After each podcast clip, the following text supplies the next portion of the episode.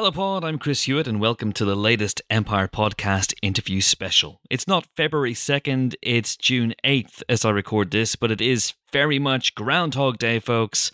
30 years ago, Harold Ramis and Bill Murray came together to make Groundhog Day, a film about a venal and selfish weatherman who relives the same day over and over again before eventually emerging a better person on the other side. A hit at the time, it has since become a stone cold classic over the years, with people flocking back to it for its timeless vibes, big warm heart, easy humour, and for the many, many ways of interpreting Phil Connors' spell in time prison in any number of interesting and creative ways. The concept and the initial screenplay was the brainchild of Danny Rubin, who documents the process brilliantly in his must read book on screenwriting, How to Write Groundhog Day. He's been following his own advice since because in 2016 he wrote the book for a musical adaptation of Groundhog Day that debuted at the Old Vic in London. Perhaps something about being able to change and perfect a work of art over time appealed to him. That show was directed by Matthew Warchus with music and lyrics from Tim Minchin, the creative team behind the smash hit musical version of Matilda. And if you've listened to the Empire podcast over the last five years or so, chances are you'll have heard me wax lyrical about Groundhog Day the musical because it was fantastic, playful, and profound, with incredibly inventive staging and wonderful songs that shone the spotlight on characters other than Phil Connors, although he was brought to life brilliantly by American actor Andy Karl in a performance that nabbed him an Olivier Award and incredibly banished all memories of Bill Murray. Why am I telling you all this? Well, because now Groundhog Day the musical is back, back, back for its long promised revival, playing for the next few months at the Old Vic in London. And I strongly urge you to try and get a ticket if you can. But don't worry if you can't, because as you're about to hear, there are plans for a tour, a potential London residency, and much, much more. That's because, as a big fan of the musical and the movie, of course, when I heard it was being revived, I jumped at the chance to do a podcast about it, which is how last week I found myself in Matthew Warchus's office at the Old Vic talking to him, Tim Minchin, and Danny Rubin for almost an hour, talking about everything from the project's genesis to the challenges of doing it all again with Andy Karl once more, from Groundhog Day's eternal themes, and to the creation of individual songs that I adore. The trio also spoke very candidly about the show's failure on Broadway in 2017, where, despite glowing reviews and seven Tony nominations, it closed after just a few months. Another reason why this revival feels so important in a way, this creative team is getting another shot and a chance to not end the story of Groundhog Day the musical on a bum note. How thematically apt. So, a couple of quick things before we begin. This conversation is primarily about Groundhog Day, the musical, but we do touch on the film from time to time, of course. So, this interview may be a bit niche if you haven't seen the musical, but I would still recommend that you listen because it is a funny, insightful, and fascinating conversation about creativity with three guys who are among the best in the business at doing so. And if you do know and love the musical as I do, then this is right up your alley. Oh, and I was recording myself on my phone. All the microphones were in use by the three guys. So there are a couple of moments here where I've re recorded a line because of poor sound quality. It was also a warm day, so the window was open, and now and again sounds from outside would leak through. Hopefully, nothing too bad. So, without any further ado, here's Danny Rubin, Tim Minchin, and Matthew Warchus at the Old Vic. Enjoy. We are delighted to be joined on this very special Groundhog Day podcast by Danny Rubin, Tim Minchin and Matthew Warchus. Uh, were Matthew, were you in your my office at the Old Vic? The office yes. at the Old Vic. That's amazing. Yeah, it's uh, it's pretty nice. It's pretty nice. Thank it, you. it beats mine by some considerable distance. Uh, how does it feel, guys, to be back? Uh, I guess this is the Groundhog Deification of, of this musical. You get a second bite at the cherry. Yeah. Yeah. Well, two seems like a good start. Yeah. well, who knows? This might be day 10,000 for all we yeah, know. that's right. it's exciting. It's, um, you know, it's one of those things we can genuinely say it's backed by popular demand because we were turning people away the first time it played at the Old Vic. And um, it's something that we really wanted to find a way to bring back and set it up in a way that it was a, a production that could play other places as well. Uh, the original production of this was built on five revolving uh, automated auto, automated turntables, which was untourable. and uh, and very time consuming. And so part of the project for me was to bring back everything we loved about the show, but to stage it in a way which didn't require um, turntables.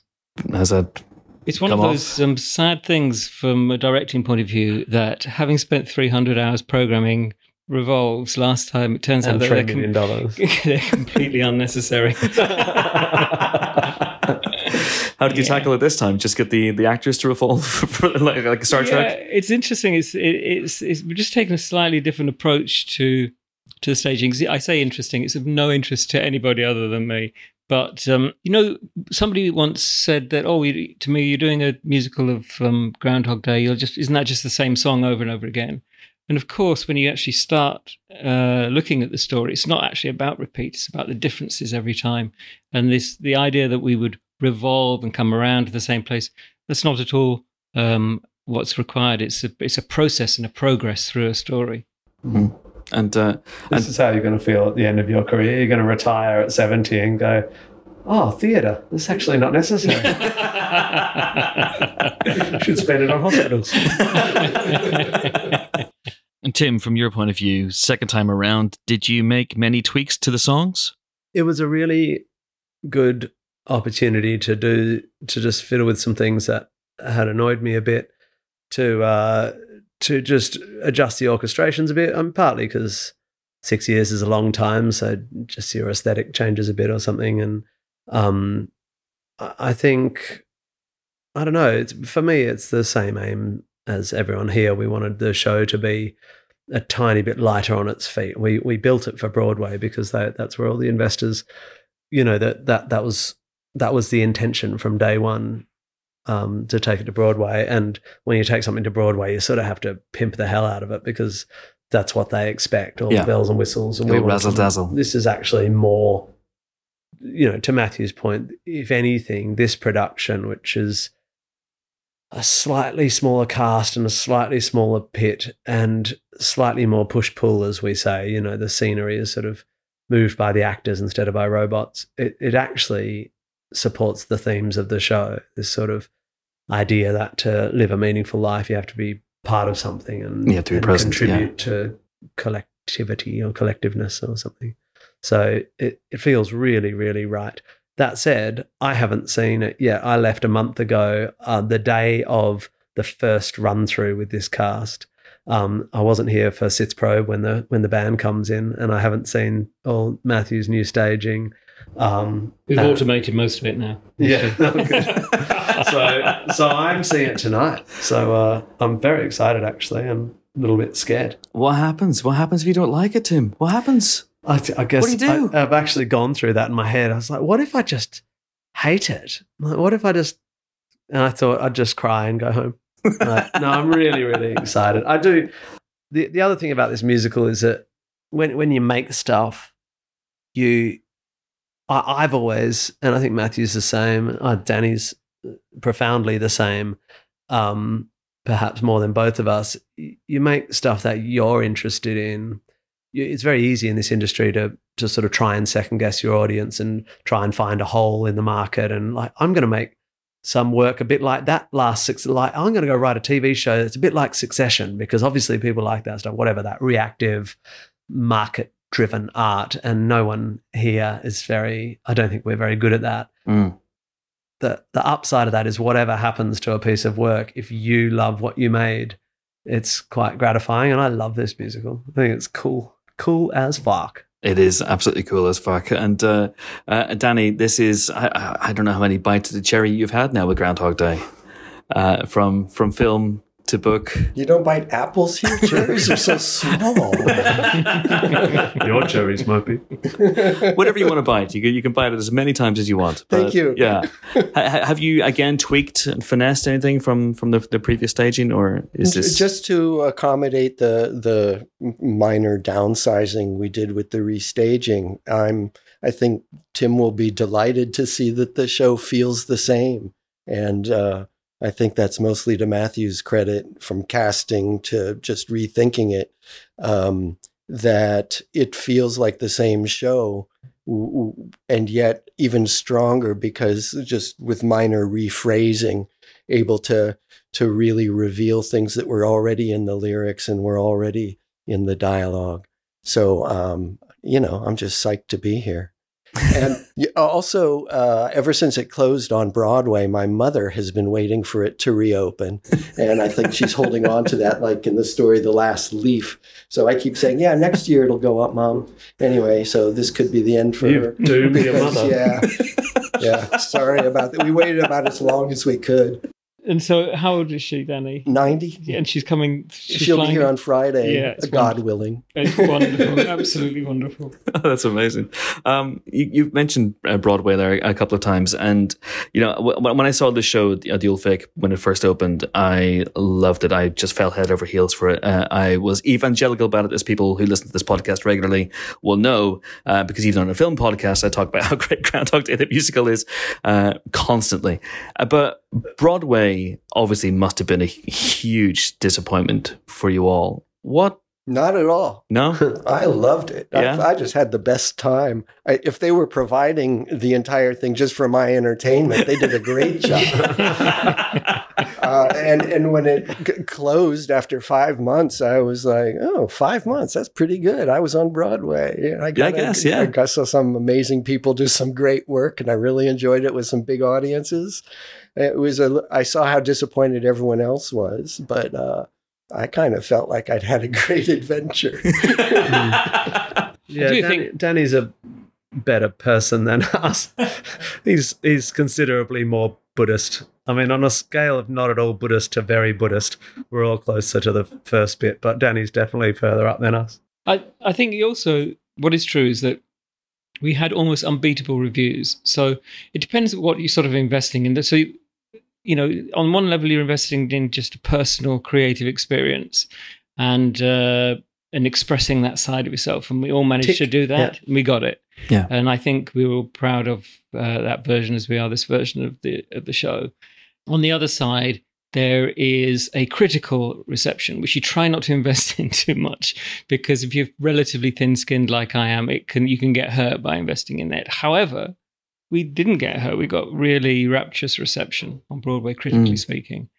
Um, and then there's you know the audience, and there's two things about connecting with an audience. One is that you just see people receiving a story and benefiting from it or loving it as much as you do or being affected by it emotionally anyway. And um, and and that happened as well. We got great audiences, and they went through the emotional ride that we intended and that we aspired to. Um, so really, it comes down to the business side of it, which is which didn't work, and we didn't get enough audiences for a long enough time because of various uh, you know, you can there's conjecture about that season being overcrowded with musicals, and many shows died off quickly. And so on that, that side of things, it, it was a, it was a business failure. But you set that against um, the success, even triumph on other sides that we experienced, and it was definitely a mixed a mixed feeling in the end. and that and I, I'm built like Matthew. I, I want everyone to love it, and I want it to be known that it's loved. And one of the hard things is that Broadway, like Hollywood, is reductive, and you know even the phrase "a hit" it's very American because it implies a miss. Um, And what they mean by a hit is it made everyone money, and which, which uh, but if that implies a miss is it didn't make everyone money, uh, then you know you're just on a completely different scale of of what is valuable. That said, we are we are in that business. We're not making, you know, if all we cared about is the art, I guess we could make a little amateur production and put it on and be proud of it and move on. We we have chosen in our different ways to swim in those sort of um, scary waters where where stuff does sink and people do get hurt and people gamble and and it's kind of uh, brutal because it's big business and business is brutal and so you want to win um, because it feels sad to to not but um i as i said earlier i think what's fantastic is if you if you compromise what you think is good in order to try and achieve a market share Yeah.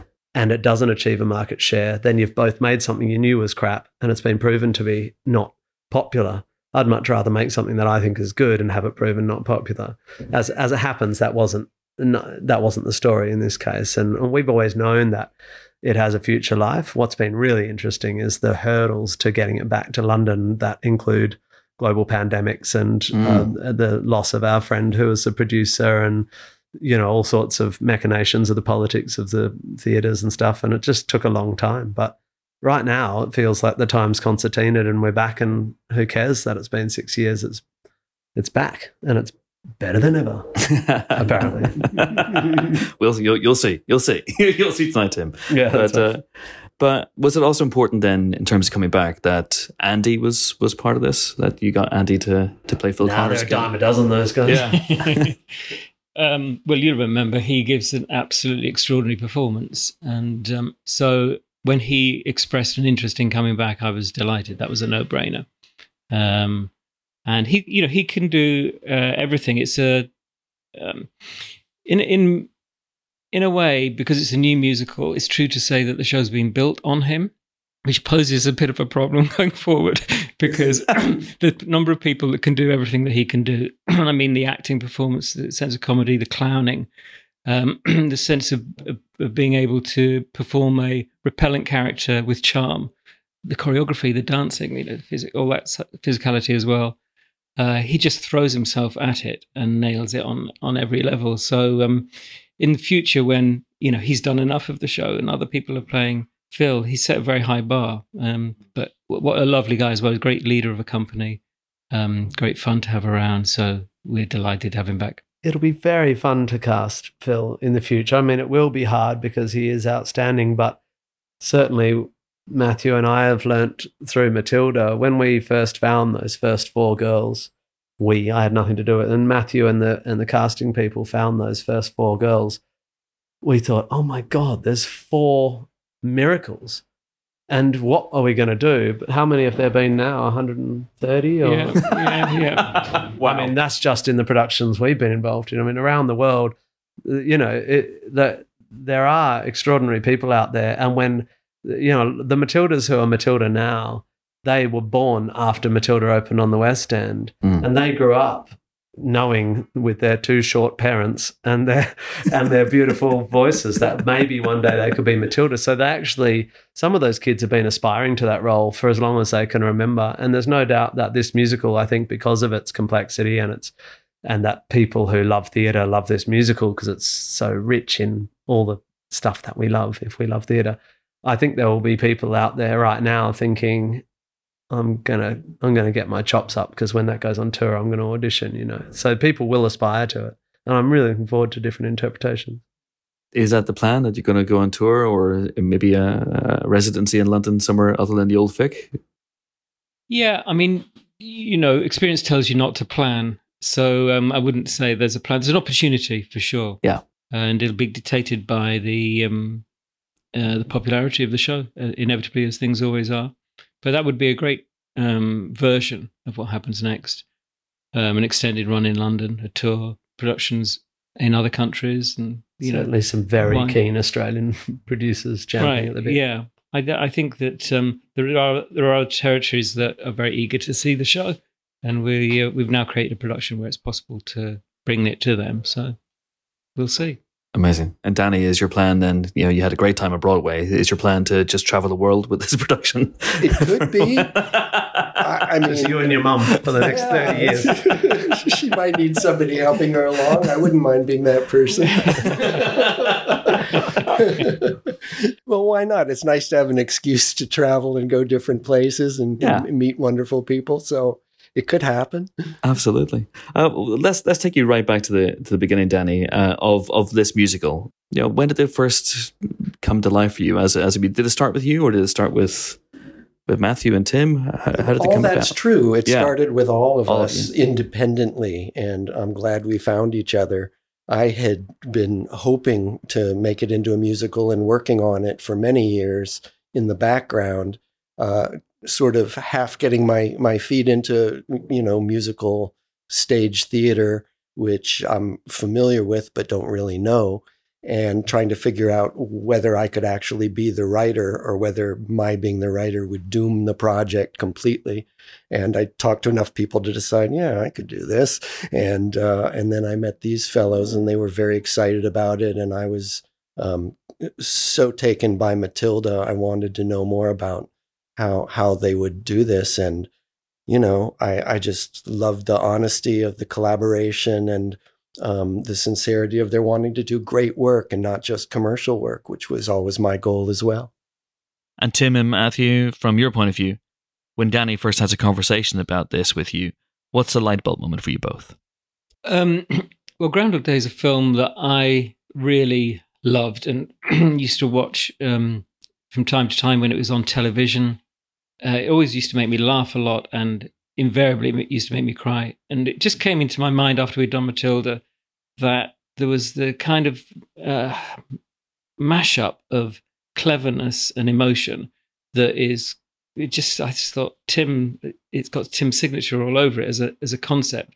It's got a kind of mathematical side to it. It's got a satirical side to it.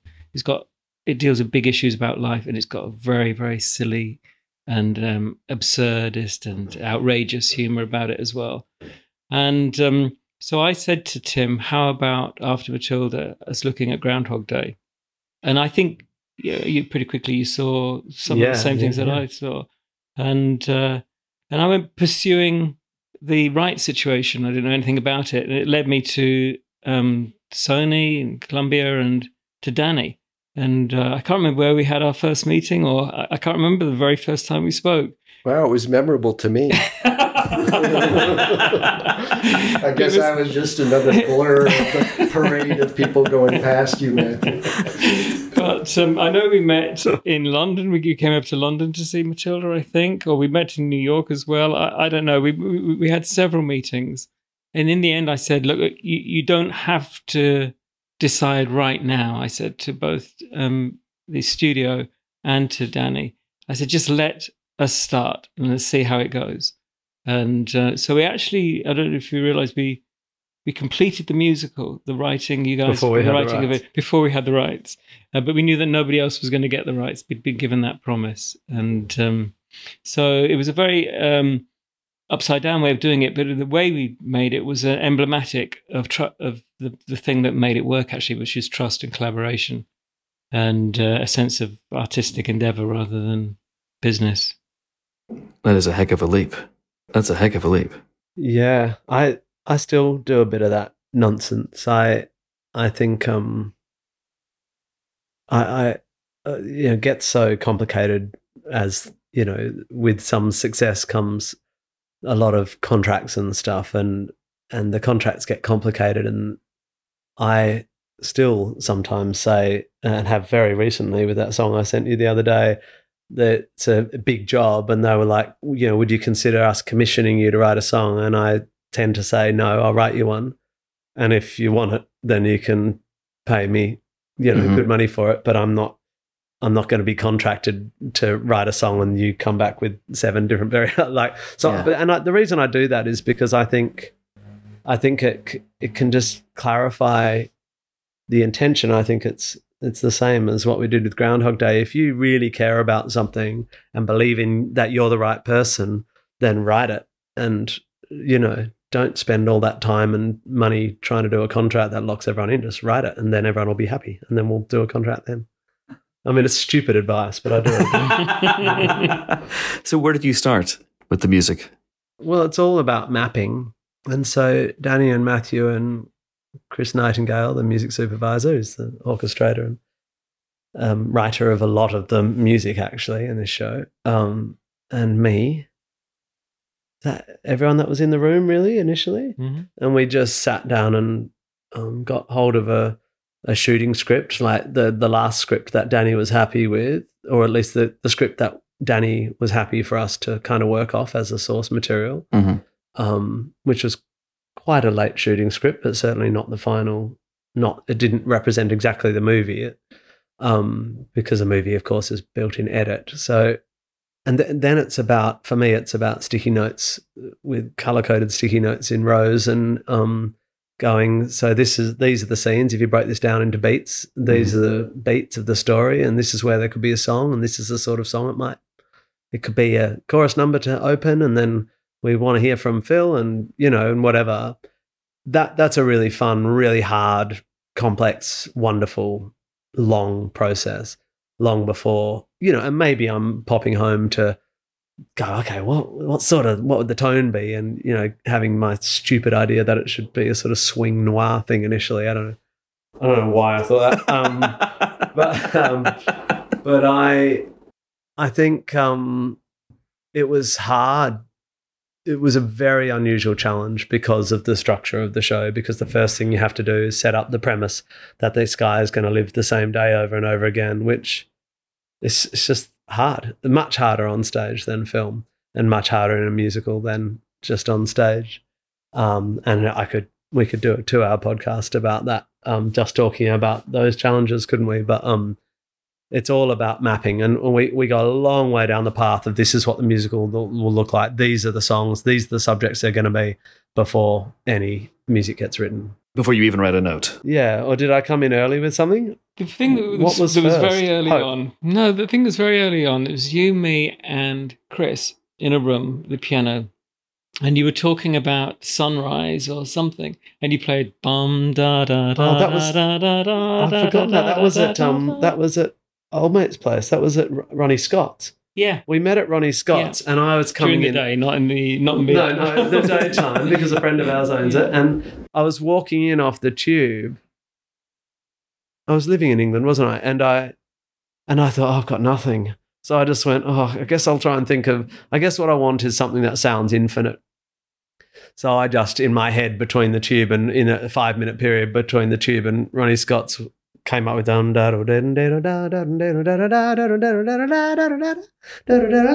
you know this yeah. sense of like yeah. it, it can just go forever perpetual circle and yeah. i went in and i at some point halfway through the meeting i said to chris i just came up with this sort of thing and i think it's crap and chris went that's great and that was that yeah and it and it had a feeling of a rising quality and it had a feeling of sunrise about it and it had a, also had a very kind of american folk thing about it. it's epic Yeah, it can be yeah. epic yeah and um, and so that uh, this sort of uh, contrast that's uh, fundamental to the music in the show and to the show between the folksiness um, of the community, The cuteness, story, mm. cuteness, and the uh, authenticity, if you like, of that, um, contrasting the edgy, angular, sometimes slightly dissonant, jazz infused urban sound for Phil. Yeah. That all led from, you know, to this um, uh, opposition between small town and and him having a big ego. Yeah. Um, and but so- also it's so built on the sort of central genius of danny's idea which is that it's a a model for something epic i mean that the, the idea that you know life starts with the dawn and ends with the night and that you know humans have to find a way to be in themselves and all these huge ideas these you know depending on who you talk to buddhist ideas but it could be ancient greek or whatever juxtaposed against this little town and these stupid little like it's so silly at, about a groundhog and like and, and so that I, I wanted the music to do that. And certainly chris's capacity with his orchestrations you know the whole musical starts with this incredibly complex jazzy thing to which is sort of a uh, uh, you know a little symbol of the chaos of life and and of the complexity we're going to get to. But it lands on this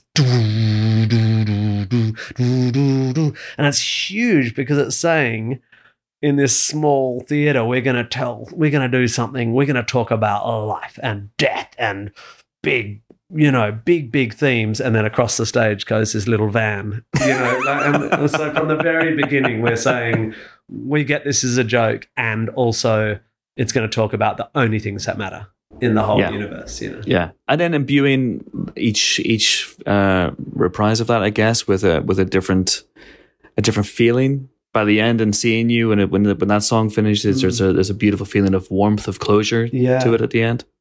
yeah, And of course, that theme's just absolutely riddled throughout the whole thing. Yeah. Ho- Hope is built on it.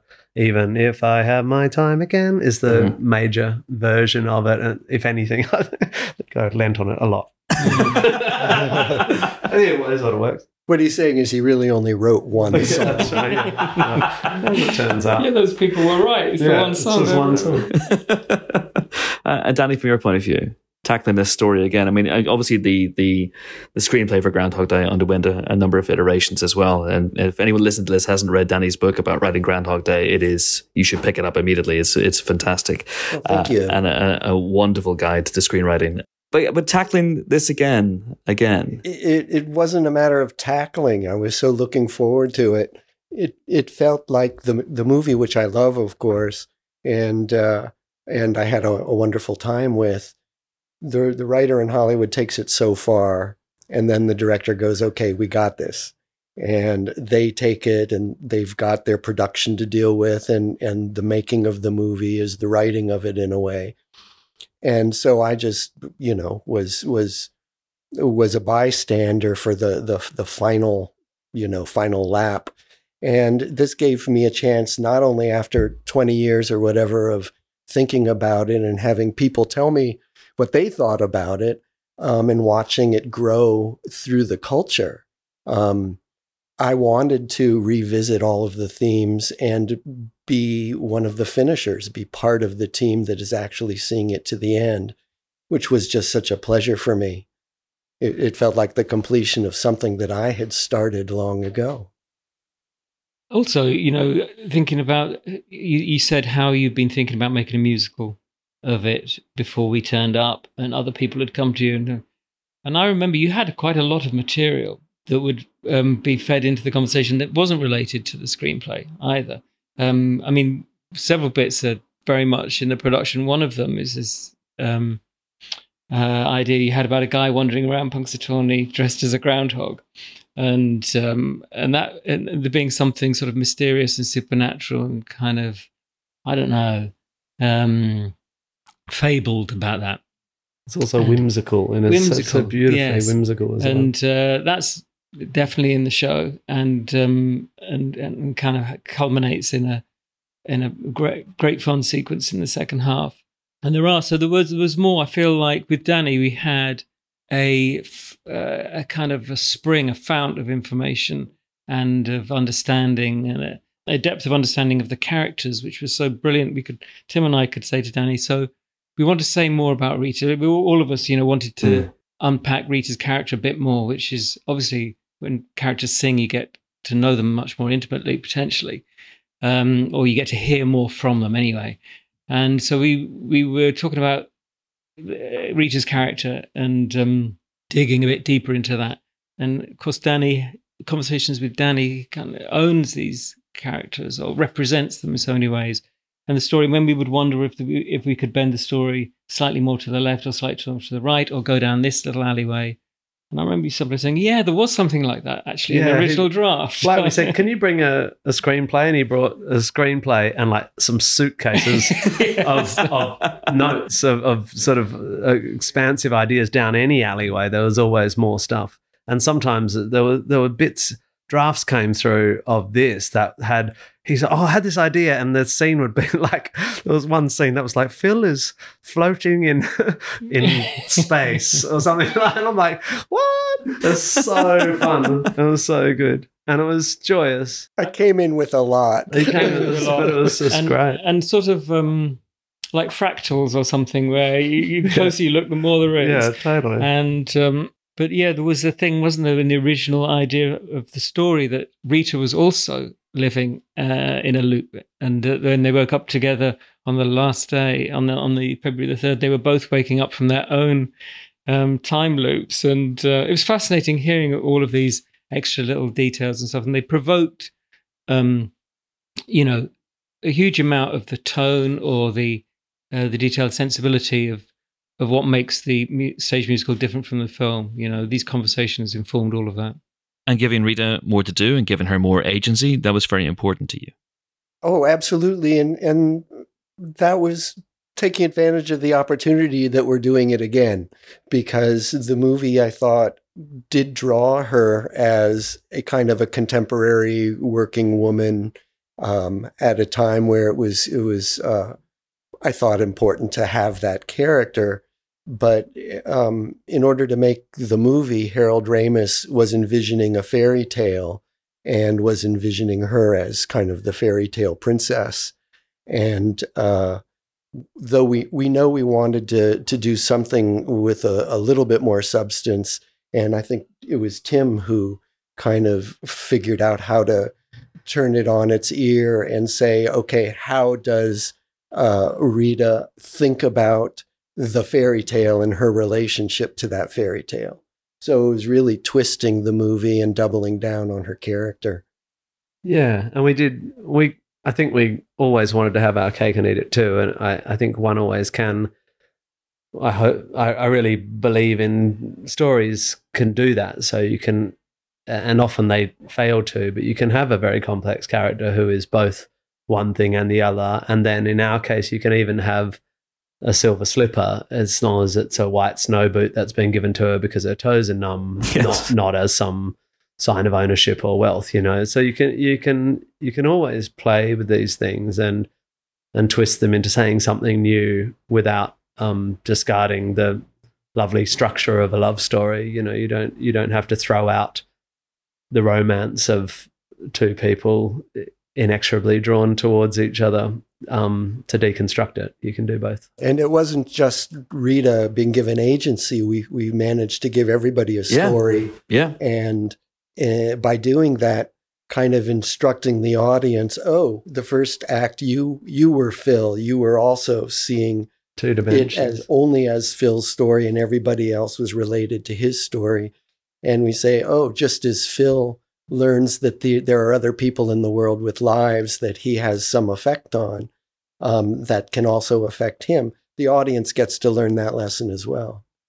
Absolutely. Is is that part of the? Uh, is that partially why you start the musical with the the townsfolk singing to It to, is, to broaden yeah. that out? Yeah, it, um, it's um, that authentic uh, kind of folksy anthem that they sing about tomorrow there will be sun at the beginning is to uh, plant a degree of um, truth and uh, which will become part of Phil's destiny, really there, and also magic. You know, there's the elders that are singing. The, uh, the they're called elders. These um, the, the, the people who lead the ceremony at Gobbler's Knob.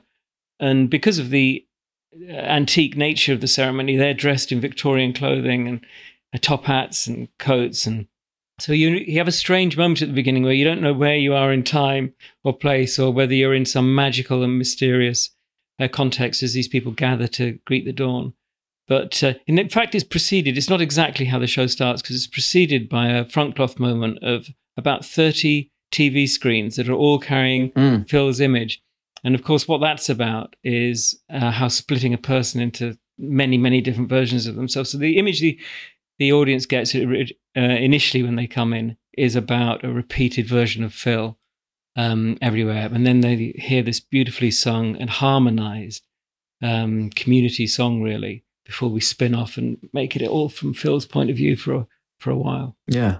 It's interesting because uh, obviously I- I've seen the musical just once when it, when it first came out, uh, but I've listened to the soundtrack incessantly, and of course it starts with with you know the overture, but it starts with that song uh, as well. So in my head, that's that's how Yeah. that's how I remembered it from the beginning. But uh, Yeah. when are you coming again? um, I think next week, next week, I'm, I'm hoping to come along. Uh. I'm very, I'm very excited.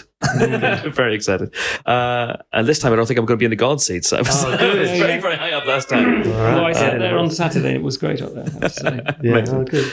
Um, I want to ask uh, just uh, I'll go let you guys go in a, in a, few, in a few minutes, but I want to ask about a, a couple of the, the the songs in particular. Uh, speaking of Rita, "One Day" is an amazing, amazing song, and and and really gives us insight into her. Tim, from your point of view, was that was that a tough nut to crack? That song? I don't really remember. I I don't know how hard writing songs is. I think um,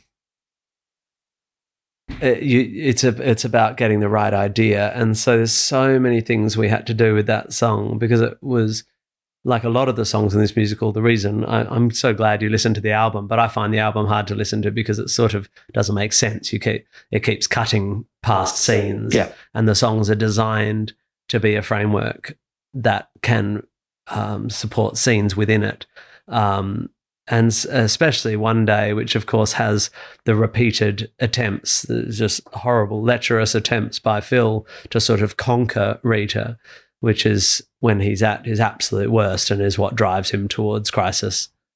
Um, uh, and so I, I knew I wanted to play with the ideas of fairy tale tropes, this aspirational one day, you know. And the aspiration for me is always an octave jump because the greatest aspirational song in musical theatre ever written is Somewhere Over. so I had one day, someday.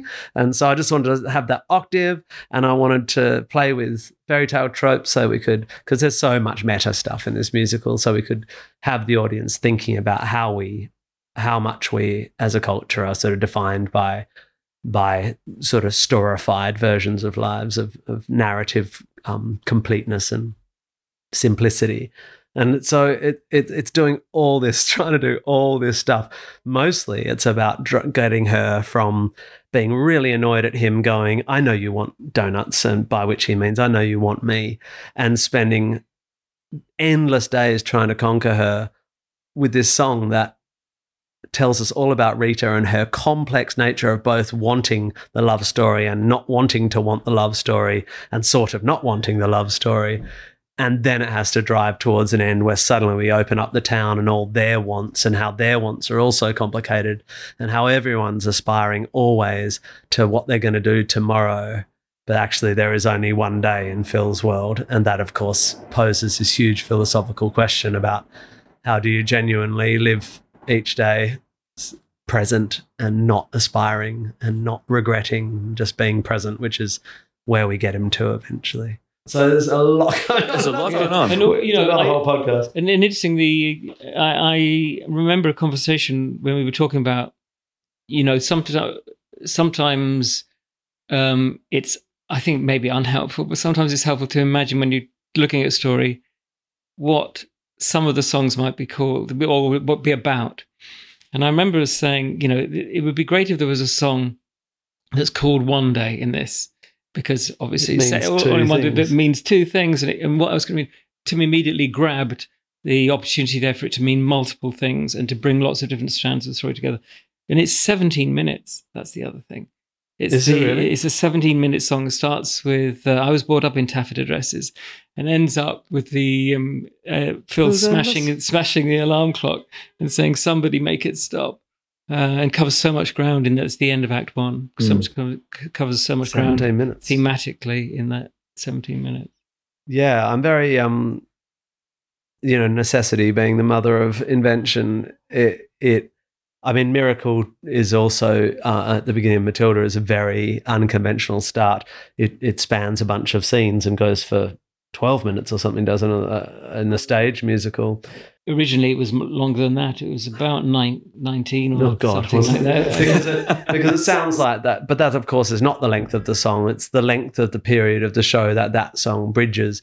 And one day um, has very, it's very um, sort of modular. It has whole different bits. Of course, it gets to Joelle. You know, there was a day with a girl, um, and and it just keeps coming back in on itself. And I actually, I don't know because I don't really know enough about musical theatre canon how common it is to use the form like this, but I'm not sure it is very common. I feel like it might be something we've slightly yeah, well, they're invented. called, I call them umbrella songs because because they they they arch over a multitude of scenes, Hmm. you know, and events, and incorporate them in it, and somehow songs the song often fits. reprise at the Yeah, songs often function as here's the song. Yeah. We're going to do a whole lot of stuff, and then we're going to reprise it, and, Yeah. and in that way, it's sort of an umbrella. But that's not what we're doing. No, we're doing something a little bit more yeah. Which also obnoxious. at the beginning of that, which at the beginning of the show as well. Small Town is Yeah. the same thing. I haven't timed that one, but that's got to be in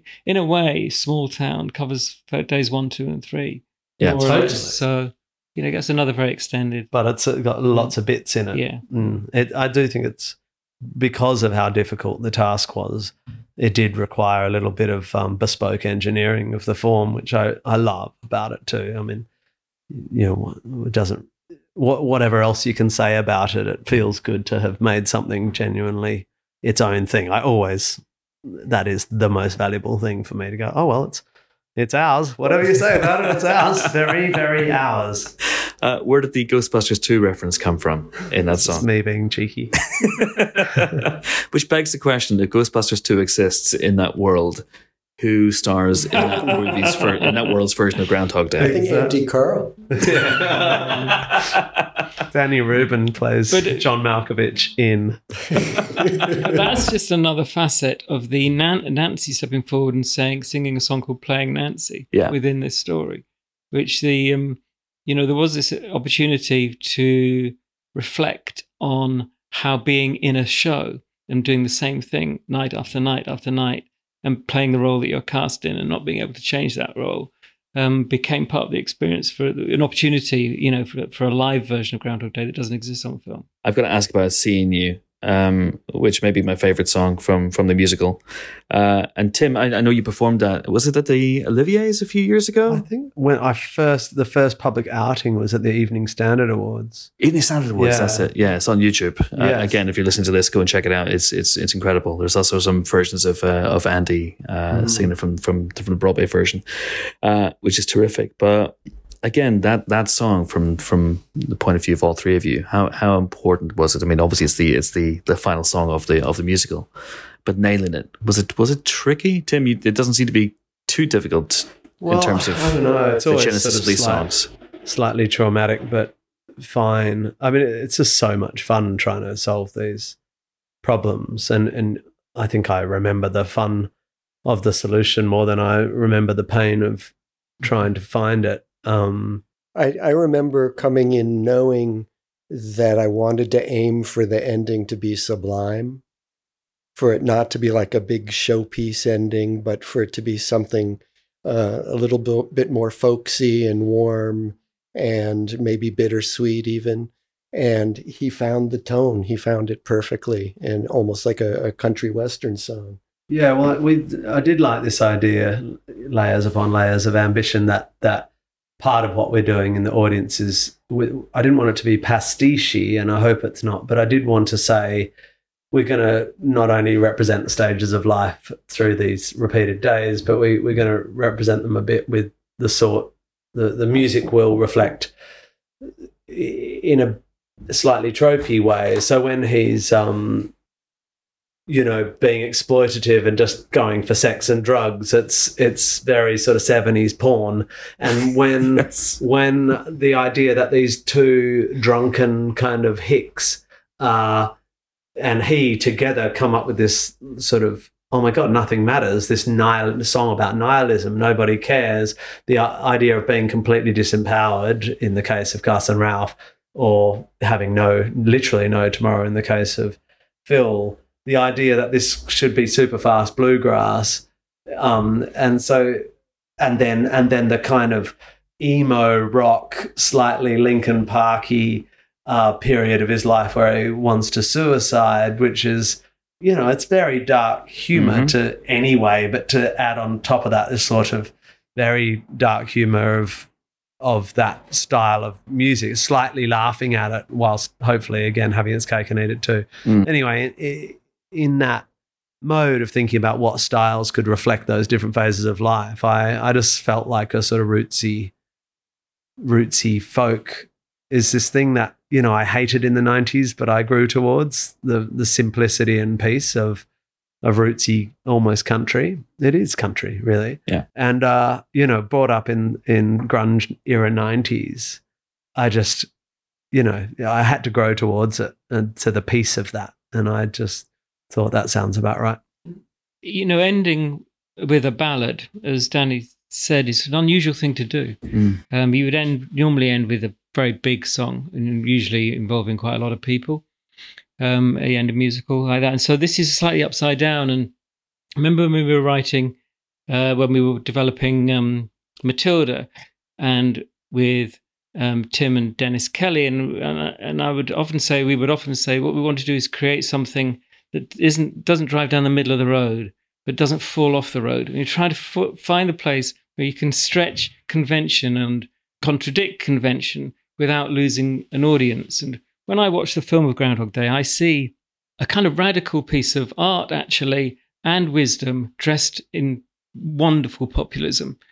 And that contradiction really, really appeals to me. And I think it's one of the things we, we've tried to do with this is to is to certainly we have got a show here that is not what you expect if you've just seen and kind of liked the film of Groundhog Day. Um, you, it's much uh, richer and it is entertaining, and we've tried to make it populist as well because I believe that you know um, connecting with as many people as possible when you've got something rich is is the right thing to do. So we, we it, is a, a, very much a Trojan horse type of show. Mm. Um, you you think it's one thing, you get something hopefully much much much more. Um, the question is, you know, when people don't expect something, will they turn up for it? Yeah. if well, it's not what they expected. Mm. Um, but, but certainly when people go away from the show, um, we've got away with so many things. We've got away with a 17 minute end of Act One. We've got we've got away with ending the show on a bittersweet, very gentle ballad, and all of these things are kind of rule breaking, uh, while still being un- in this sort of package of delight and entertainment and populism as well. And there's even a sequence where Phil commits suicide over and over again on stage, right? Which I thought was incredibly bold when I saw right. it for the first time. Uh, it is, you know, and and that you know, it's it's in that particular case, it's definitely Tim saying, uh, create, sort of creating a sharp edge um, to something. But I think the thing, not to speak for you, Tim, but you know, the thing that you've worked out over the years is how far you can take something without losing the audience, right? Yeah, hopefully.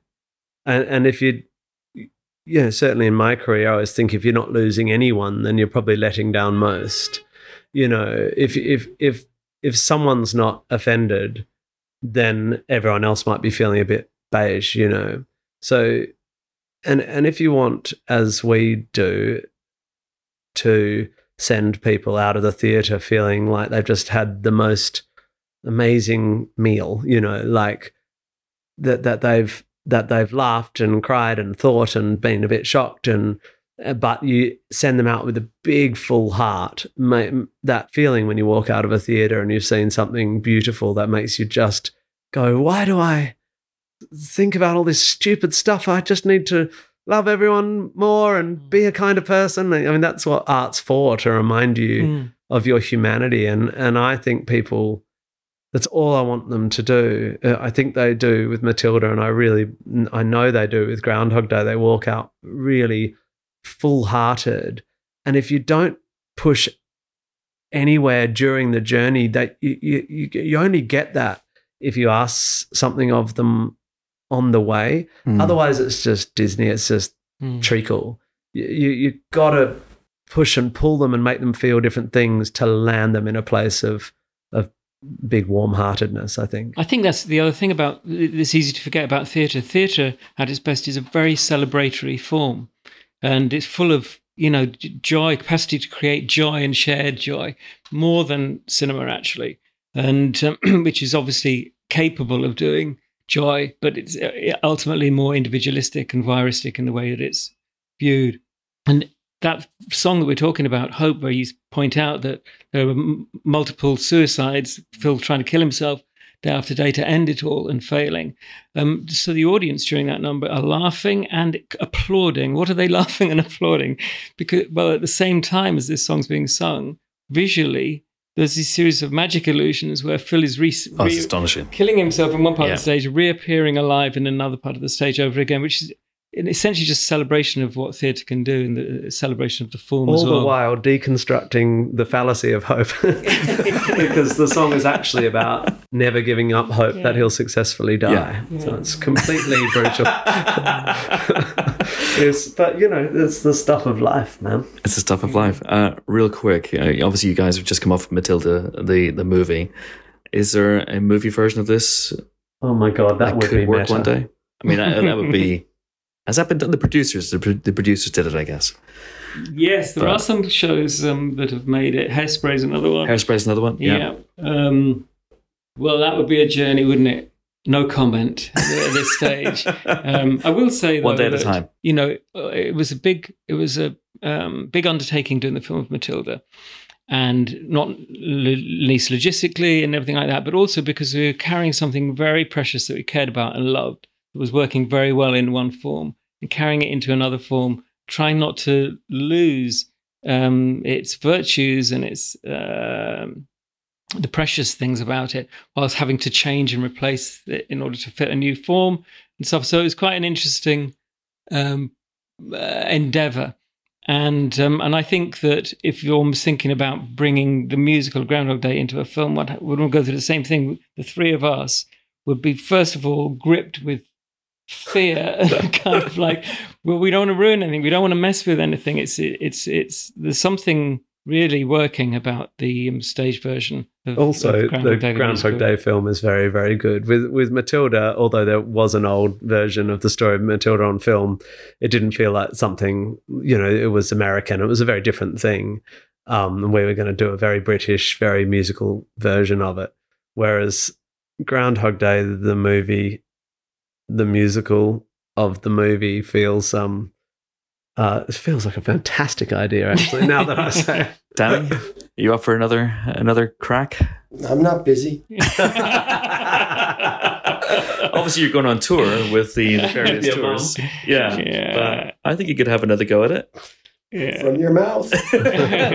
and then after that, there would have to be a musical adaptation of, of the movie, the movie the and then or a video game. Or video because game. it is actually a video game. You you get the same scenario. You have to try and master it. Danny, I want to finish with you because obviously you created Groundhog Day. You came up with the concept. It still astonishes me that this was effectively the first time loop movie, the first time loop anything. Where did that idea first come to you? And it must amaze you where you've ended up. Oh, no, I always assumed I'd end up somewhere like this. In the old Vic. When the movie got when the movie got got bought and greenlit and everything, I, my feeling was, oh, finally, um, at last. Um, well, the the idea of a guy repeating the same day was part of a brainstorm session and one of a lot of ideas I came up with. Um, but it was later when I was. Uh, trying to come up with another movie idea, just sort of brainstorming again. A couple years later, um, I was thinking about eternity and whether some people um, who don't ever tend to grow up, maybe they just haven't had enough time. And I started imagining uh, an extra life for them and an, uh, an eternity and seeing what that would look like and realizing immediately that was a very cumbersome movie. Um, I remembered the idea of one guy repeating the same day and realized you could have eternity all on the same day. And that's when it became a movie in my head. Well, speaking of eternity, it's time for lunch. So I'm going to let you guys go. It's been an absolute pleasure. Danny, Tim, Matthew, thanks so much for your time. You. Thank, Thank you. you. And that was Danny Rubin, Tim Minchin, and Matthew Warchus. Thanks to Armani from the Old Vic press office for making that happen, and thanks to the guys for being so generous with their time. If you haven't seen Groundhog Day, the musical, or you wish to revisit, tickets are on sale at oldvictheatre.com. It plays all the way up to the middle of August. And if you want to listen to the songs, the soundtrack is available, of course. And hey, if you don't wish to see the play, or you can't, well, can I recommend a film for you to see instead? It Oh, the name escapes me right now. Don't worry, I'll remember it next time. Anyway, that's it from me. Thank you so much for listening. See you next time. Bye bye.